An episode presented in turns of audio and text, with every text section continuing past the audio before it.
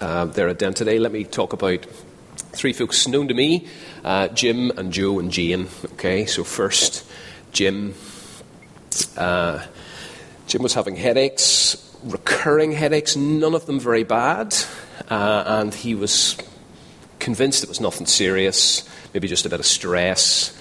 But at the insistence of his wife, he made an appointment with the GP, went in to talk to the GP, who referred him for some tests. He went to the local hospital, he had some tests done, and after a week or so, he was invited back to the GP surgery.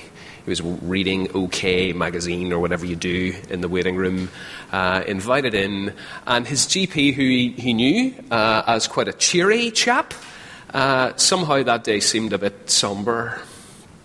And he said, Jim, I'm so sorry. Uh, the results are back and they're not good. Uh, I'm afraid uh, you have a tumour that requires immediate surgery. That's Jim. Let me tell you about Joe. Uh, Joe arrives home from a day at work that's been quite tough and stressful. Uh, but when he arrives back, he's surprised that he hears none of the sounds of his children fighting, which is the usual sound he hears when he comes home, but he, they're, they're not there to greet him. Uh, he goes into the kitchen and there finds his wife sitting at the table, and it's obvious she's been crying.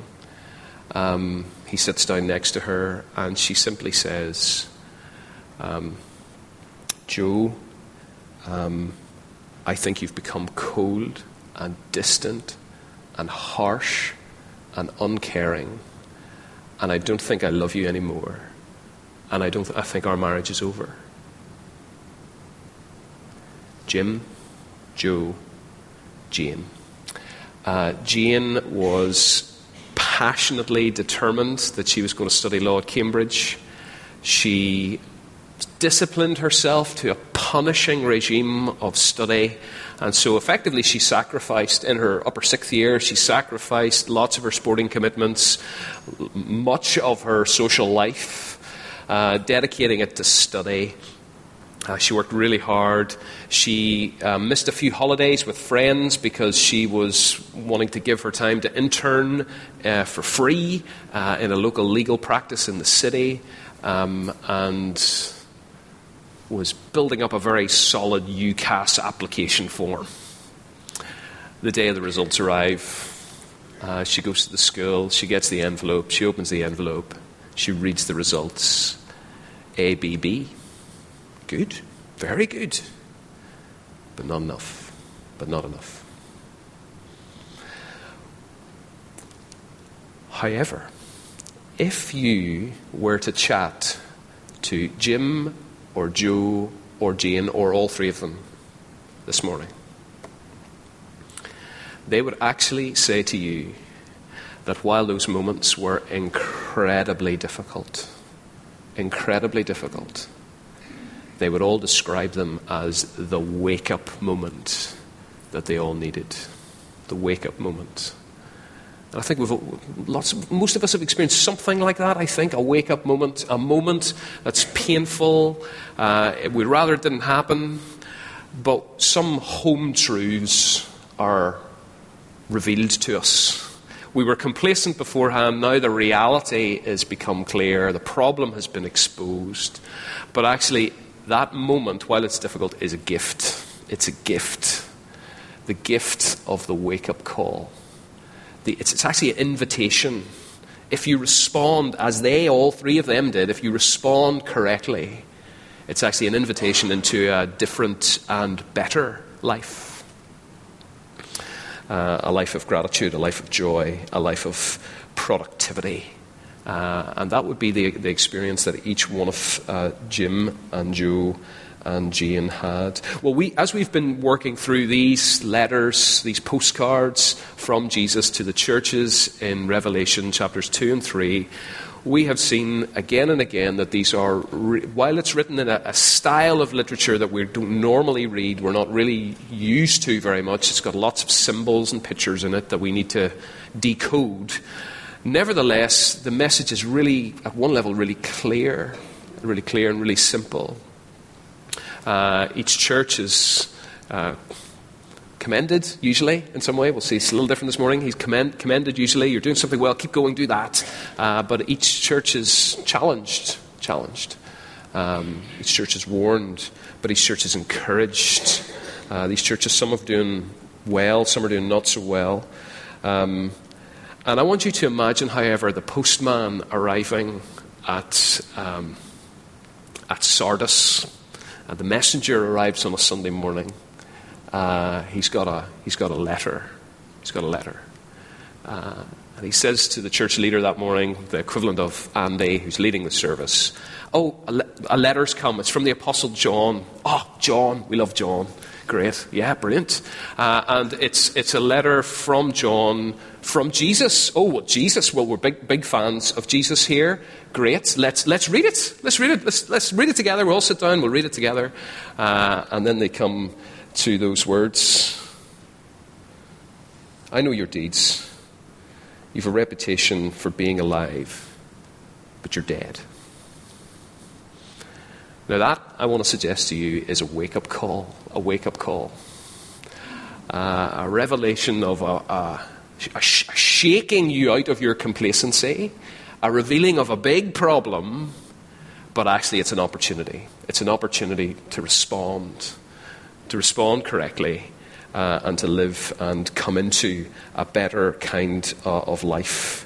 And that's what is happening here. This, this letter, this whole letter is a wake up call, a wake up call to them, and perhaps a wake up call to us. A wake up call to us. Because as I said, each letter finishes with these words um, He who has ear and ear, let him hear what the Spirit says to the churches. The Spirit is still speaking. Those were words to them but they're words for us. We've got to see does the cap fit us this morning? Uh, these are not safe words for you to look at. They're, Jesus is speaking to you by his Spirit this morning, too. Um, and as we effectively open someone else's meal, uh, this morning, and we hear the rebuke of the Lord Jesus, the remedy the Lord Jesus prescribes, and the reward that he promises. We see these components of the letter. We, I think, must ask ourselves three questions. Three questions. First, are you alive? Am I alive? Are you awake? And are you aware? Okay, are you alive? Are you awake? Are you aware? Let me tell you a little bit about Sardis before we dive into the details of the letter. This was a city with uh, a very distinguished history. It was the capital city of the ancient kingdom of Lydia. Um, and back in the 500s BC, under King Croesus, it was one of the wealthiest, most prestigious cities in the world. Uh, a city of wealth and luxury and pleasure. Uh, they discovered gold in the river, they mined it, and they were one of the first cities ever to, to mint gold coins. This was a city of incredible wealth. Um, the city, uh, on top of being wealthy, uh, with the power that that brings, also the city was built on uh, the top of a, a, small mountain, effectively, Mount uh, Tmolus. Uh, there was one road up to the city uh, that was easy defended. And then on the three other sides of the city were a sheer cliff down 1,500 feet to the valley below. Incredibly secure uh, position. Uh, they had a, a, a, supply of water, a natural spring in the middle of the city, and so if they were ever attacked, they just withdraw in the city, close the doors, and they were safe and secure. No one could touch them.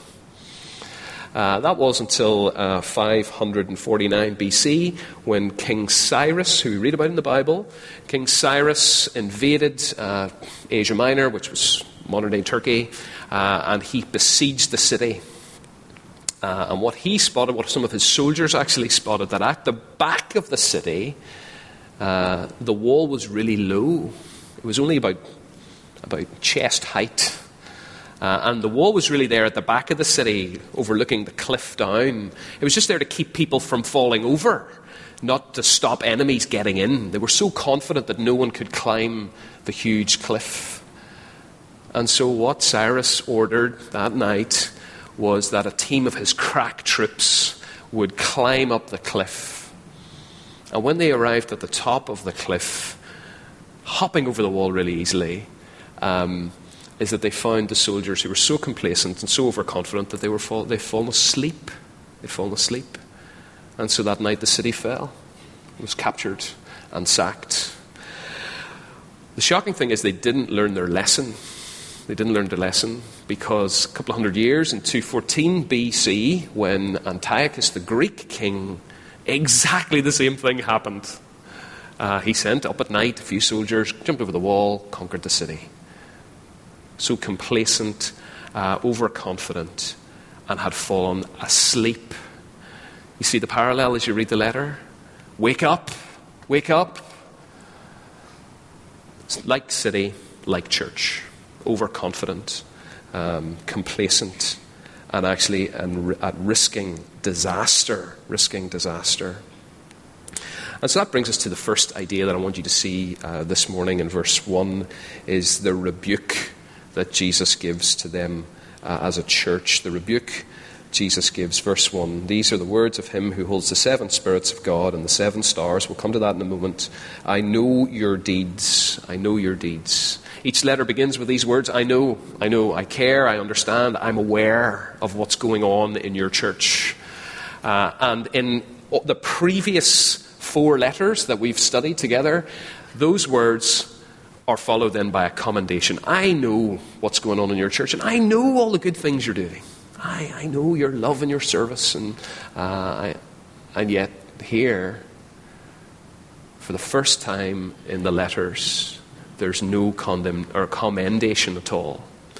Uh, he is liter- Jesus has literally nothing good to say about this church. I know your deeds. You have a reputation for being alive, but you're dead. Now, please don't misunderstand what Jesus is saying. Sardis is a dead church. Sardis is a dead church. But do not think that uh, if you rocked up to uh, Christchurch Sardis uh, on a Sunday morning, you'd see eight old women uh, sitting there uh, and someone playing the organ with playing duff notes all the time, and the vicar gets up and he's so old you think, oh, will he even make it to the end of the service? You know, this, this is not that kind of dead. If you were to go to Christchurch Sardis on a Sunday, you to come in the morning, you would be greeted with a wonderful welcome at the door. Someone would guide you to your seat. There'd be a huge crowd of people of different ages and stages. The singing would be fantastic, and the band would be tight. Uh, the preacher, when he gets up, he would be, well, he'd be great. Uh, he would be the perfect combination of funny, yet profound, yet practical, yet faithful gold stars, gold stars all round. The kids' ministry in the morning would be well organised and fun and faithful. And, that, and, that's just Sunday. Midweek, it was a jam packed programme. There were, you know, a, vibrant youth work. There were uh, courses constantly running. There were Bible studies happening for all sorts of different home groups and for men and women and uh, young mums. The, vibrant, vibrant. This was a lively church. If you were to say to someone in Smyrna, Oh, I go to Christchurch um, Sardis, they would say, Ooh, ooh, wow. Oh, like, I've a good church, I've heard. Really, really lively, really, really sound, really sound. yeah, what's Jesus' assessment? All the activities all happening. yeah, what Jesus, what's Jesus' assessment? Is that they're dead. Dead. This is a church that's theologically, there's no criticism of their theology, as there has been in some of the other letters there. They're clear on the truth. They know what they believe and why they believe it. There, there's no hint of scandal, sexual immorality, or being involved in idol worship. None, none of that, as has been in the other letters. None of that at all. Um, and yet, they're dead. They're dead. I came across a story this week about the bog people. It's a horrible title, I know. The bog people. The, these, these bodies that were dug up in peat bogs in Denmark, uh, where people had fallen into bogs, in some cases, hundreds of years ago. Uh, but by some mystery of chemistry, they were perfectly preserved. You know, we're talking eyelashes and stubble on the chins, and that's just the women, okay? Um, perfectly preserved, perfectly preserved, and yet profoundly dead. Profoundly dead. All looks good at a distance, but no life there, no life at all. How do you get like that? How do you get like that as a church? And look, let's be honest. Strandtown is, uh, has a reputation for being lively. Hopefully, there's no hint that we are we've sacrificed the truth in any way. There's lots going on. There's lots going on.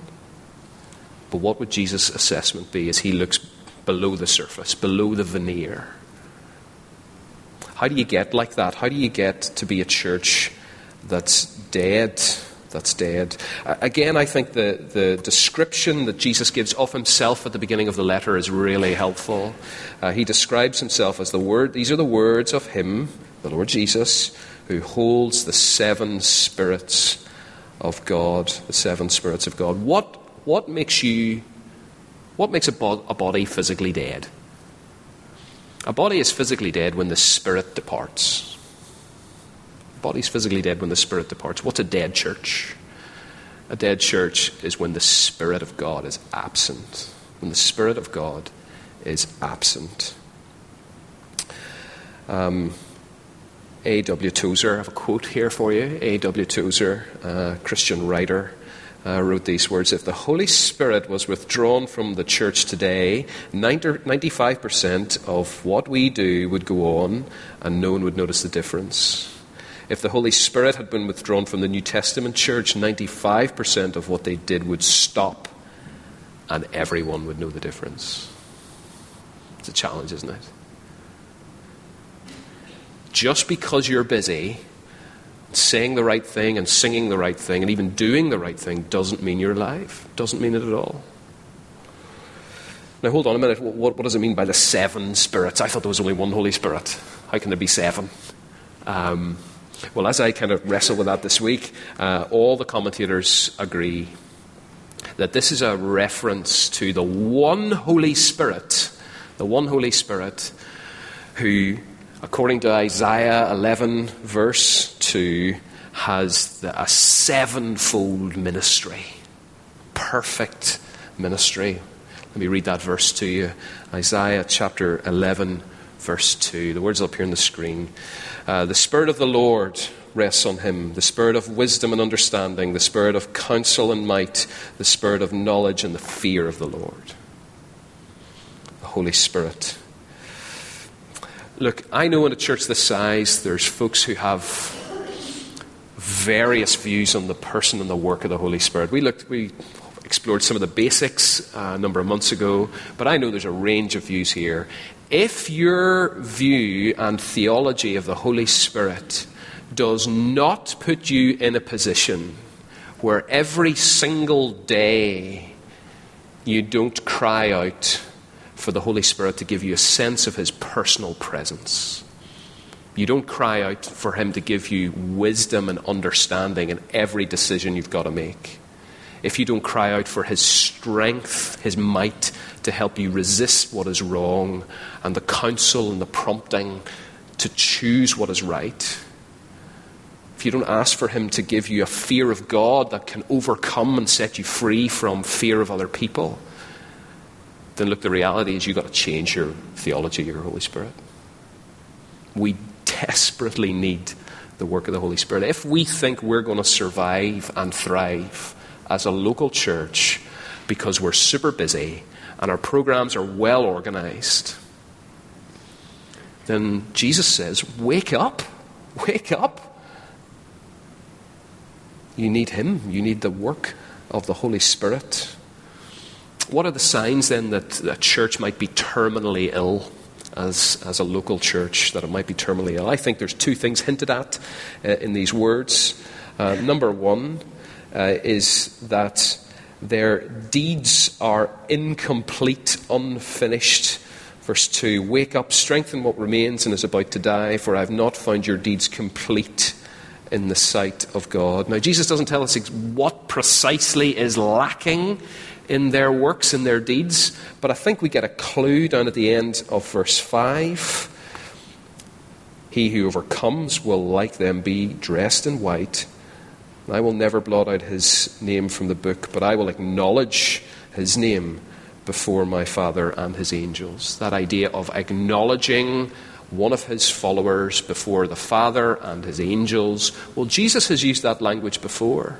Uh, Jesus used that language, as you can see on the screen, from in Mark chapter 8.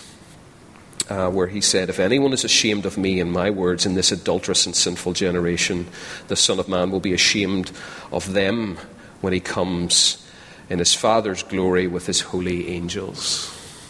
I think the implication of what Jesus is saying there is that they were failing to acknowledge, lots of them were failing to acknowledge Jesus, to share the good news about Jesus with those they rub shoulders with. Maybe, maybe part of the reason why there's no mention of any opposition uh, to this church is because they'd so compromised in that way that they weren't living uh, or, and saying things that were drawing any attention or any opposition at all. They were the magnolia uh, in terms of evangelism. They just sort of disappeared into the background.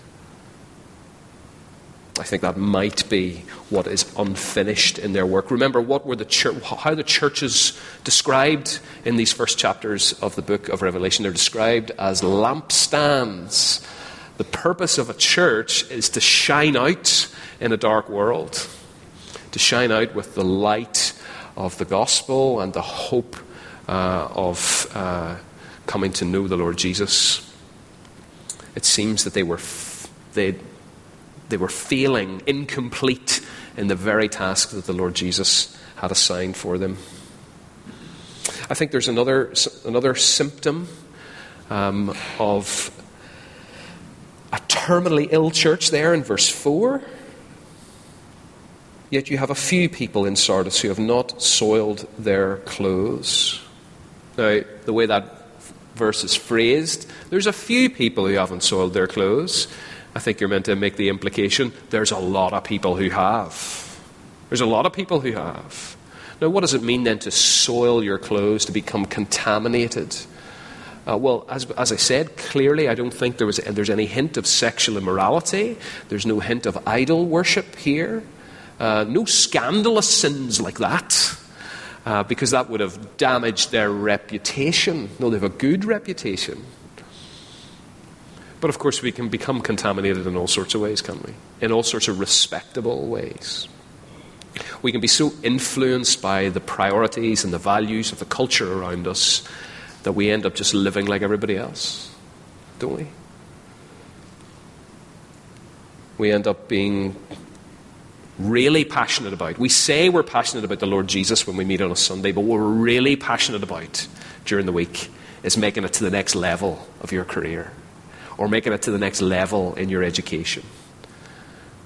We say we, we, we're serving the Lord Jesus, but the reality is then what, we're really, what we really want to do is acquire more stuff to get the nicer house, to get the nicer car, the nicer clothes, whatever it is. We're so, we say we're committed to the church, but the reality is we're so concerned and so passionate that our children perform better than we do. We did. And we're so focused on that that, that service to the Lord Jesus t- goes on the back burner for a bit. Nothing unrespectable but I think the Lord Jesus would say, You have become contaminated by the world. Your values, your priorities are all out of, out of order. And which results in us living mediocre, fruitless, trivial lives. And Jesus is saying, Wake up. Wake up. He's not saying these harsh words because he's against them. No, he's saying these harsh words because he wants to shake them out of their complacency, show them the danger that they're in, and he has something better for them. This is an invitation into a better, more fruitful life. And so the challenge then for each one of us, and I think we've got to think about this today ourselves can I see any of those symptoms of spiritual terminal illness in me? As a church, are we so focused on the needs of our current members that we've taken our eye off the ball about courageously, creatively reaching out to the world? Or as individuals, are we so worried about the embarrassment or the ridicule or the exclusion that might come if we talk about Jesus that we keep our heads down and our mouths shut? If you see anything of those things in you, Jesus says, Wake up. Wake up. The rebuke that Jesus gives, the remedy Jesus proposes, the remedy Jesus proposes. Um, which is wake up. Um, I don't know if you've ever seen these. There seems to be a, like a happens seems to happen far more commonly in TV cop shows than it probably does in real life. I'm I'm sure. But there's usually this scenario at some point where someone is hit by the stray bullet and they're they're, they're fighting for life in the arms of the hero, and the hero says, Stay with me! Stay with me! Don't go! Perhaps he even shakes the, the person or even slaps the person. Don't go to, don't, don't let yourself go into unconsciousness. You might never wake up again. That's, that's the sense of what's going on here. Your life's in danger. Don't, don't go to sleep now. That'd be, ter- that'd be a disaster. It'd be a disaster. Uh, a friend of mine, when he drives, he had he, part of his work involved him driving a lot. Uh, and one of his a recipe he swears by to stay awake when you're tired while driving. My recipe is get some sleep. That's by the by. Uh, his recipe for staying awake while you're driving was to turn down all the windows of his car and turn up the radio almost to the max to keep himself awake. Spiritually, when we are sleepy, what's the spiritual equivalent to turning down all the windows and turning up the radio to keep us awake? Well, I think there are a couple here that Jesus says. First, we are to remember. Verse 3 Remember, therefore, what you have received and heard. What is it they've received and heard? Well, what they've received and heard is the message of the gospel, isn't it? That there is a real, true Creator God who made this world in all its beauty and complexity, and yet, although He is powerful and stands over the whole show, He has set His love on us. He sent His Son to die for me, for you, if you know Him. Lived and died on the cross, bearing the penalty for all my shame, all the ways that I have offended Him all the ways that I've ignored and rejected his loving rules, all the ways that I've used and abused other people to get ahead. And because he was raised to life again, if I come to him and admit my guilt, if I come and ask for forgiveness, if I come believing that he did everything necessary for me on the cross, for all my sin and shame to be taken away, then I can be forgiven completely completely. Everything past and present and even future. That I can become a part of God's family. That I can call the creator of the universe my Father. And that I can have a fantastic future. A future in the new heavens and the new earth, enjoying a relationship with God that begins now but will only get better. That's what you've got.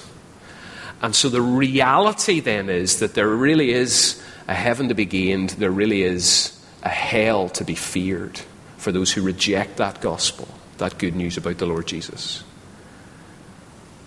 We need, what, what we do here on a Sunday morning effectively is it's a memory exercise because we're prone to forget. We come and re- we rehearse the gospel. We are distracted by all the priorities of the world during the week we come to remember what is true and what is important, most important, every Sunday. We remember. If you want to live a fruitful life, if we want to wake up, then we remember the gospel. We're also called to repent. Repent. Remember, therefore, what you've received and heard, and repent. Now, I think that's a religious word that we often get confused. Uh, the word repent doesn't mean uh, get yourself sorted out, turn over a new leaf, and try a bit harder. That's not what repent means. Repent is a relational word in the Bible. It means come back to someone that you were away from, return to them. In this case, return to the Lord Jesus. It's not about you shaping up and pulling your socks up and trying a bit harder. It's by coming back to, to Him, to the Lord Jesus, and hearing His words to you let me clean you up. Let me sort you out. Let me reshape the loves of your heart. Let me use you. Commit your, come back, recommit yourself to me. We are to remember, we're to repent, and we are to strengthen what remains. Verse 2 strengthen what remains. What does that mean?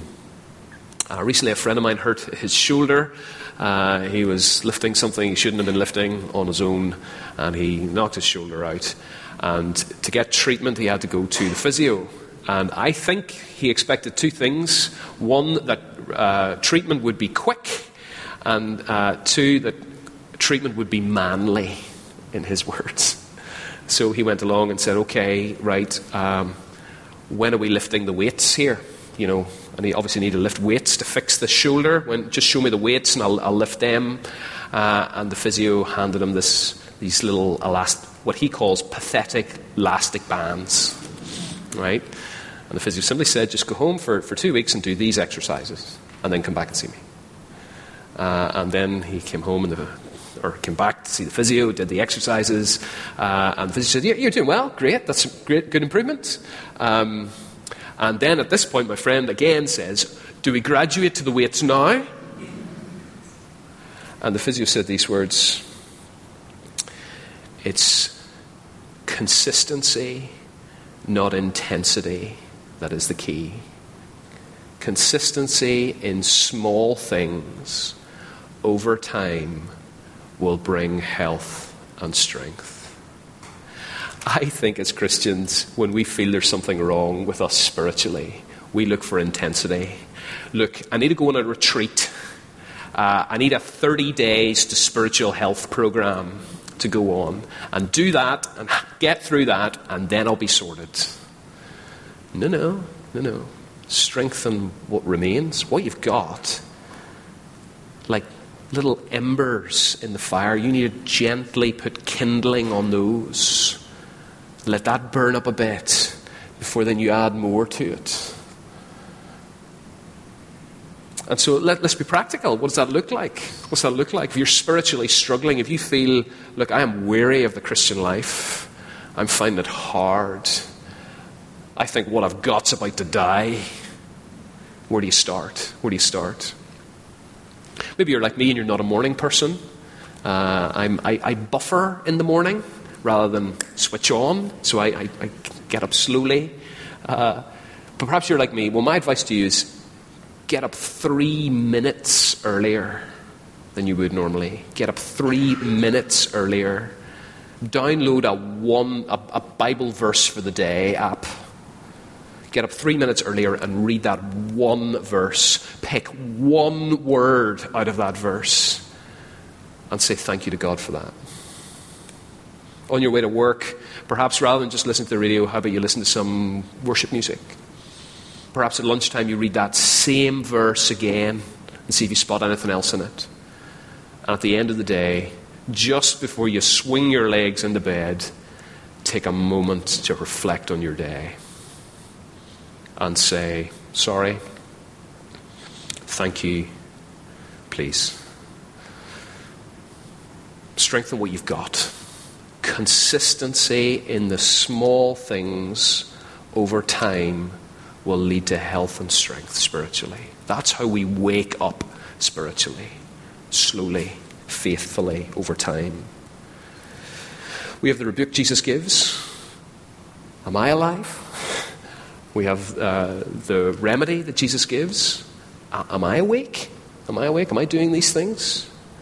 And lastly, the reward Jesus promises. And our time is gone, but the reward Jesus promises. The reason Jesus gives this loving warning is that he wants them, passionately wants them, to share in the rewards that he has for his people.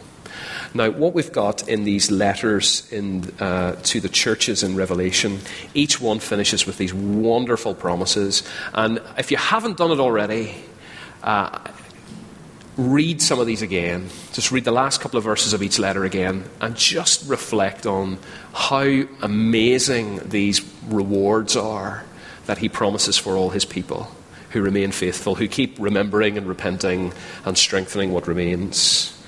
Here, listen to what we've got here. They will walk with me dressed in white, for they are worthy. The one who is victorious will, like them, be dressed in white. I will never blot out the name of that person from the book of life, but will acknowledge that name before my Father and his angels. Three things intimacy, purity, and security. Intimacy. They will, those who remain faithful, who keep remembering and repenting and strengthening what remains, one day we will walk with Jesus. We will walk with Jesus. It's a, it's a, when you stop and think about it, it's a beautiful image, a beautiful picture of intimacy. Lovers and friends walk together. Not particularly because they have anywhere to go, but it's just an opportunity to spend time, to get to know each other, to enjoy one another's company. At the very beginning of the Bible story in the book of Genesis, we read that the first man and first woman, in the cool of the evening, walked with God.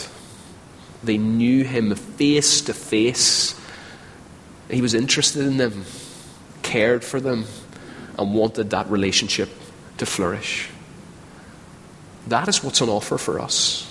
That's what's on offer for us, each one of us. That we will get to enjoy an intimate relationship with the Lord Jesus. Come. Lee, come. Walk with me. Chat with me for a bit. It's a beautiful image. Purity. They will be dressed in white. This is an accident, by the way, but uh, we'll just let that slide. Um, they will dressed in white. What does that? What does that mean? What does it mean to be dressed in white? Well, a little later in the book, a little later in the book, John in chapter seven gets a vision of what the, of the saints in heaven. And we read in chapter 7 that they are dressed in white. Why? Because they've been really wonderfully pure and careful in the way they live? No, no, no. They're dressed in white because they have washed their robes in the blood of the Lamb. Because of what Jesus has done, not their merit, but His mercy, not their reward but his gift to them, not something they've earned, but his gift to them. Cleansing, full forgiveness. Because they turned to Christ, asked for his forgiveness, they receive cleansing. They are made ready to walk with him cleansed from all guilt and shame, cleansed from all fear, cleansed from all regret, ready to enter into all that He has for them.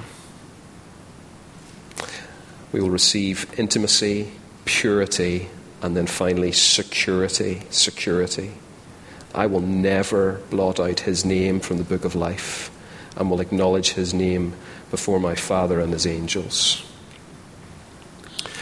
Uh, in the ancient world, uh, if you were convicted of a capital offense in a Roman city, um, before they, after they sentenced you to death, before they executed you, there was a bit of a ceremony where your name would be blotted out of the citizenship record. Your name was taken out of the book. It was as if you never lived. Jesus is saying, no matter what you face now, no matter what rejection you face now, despite the might of Rome, you will never, ever be blotted out of my book, the book of life. And when that books, when those books on the final day are opened and the names are read out, you will get a personal introduction to the Father. I will acknowledge him before the Father and his angels. Father, this is Lee. He's one of mine. He belongs to me. He's my friend and my brother.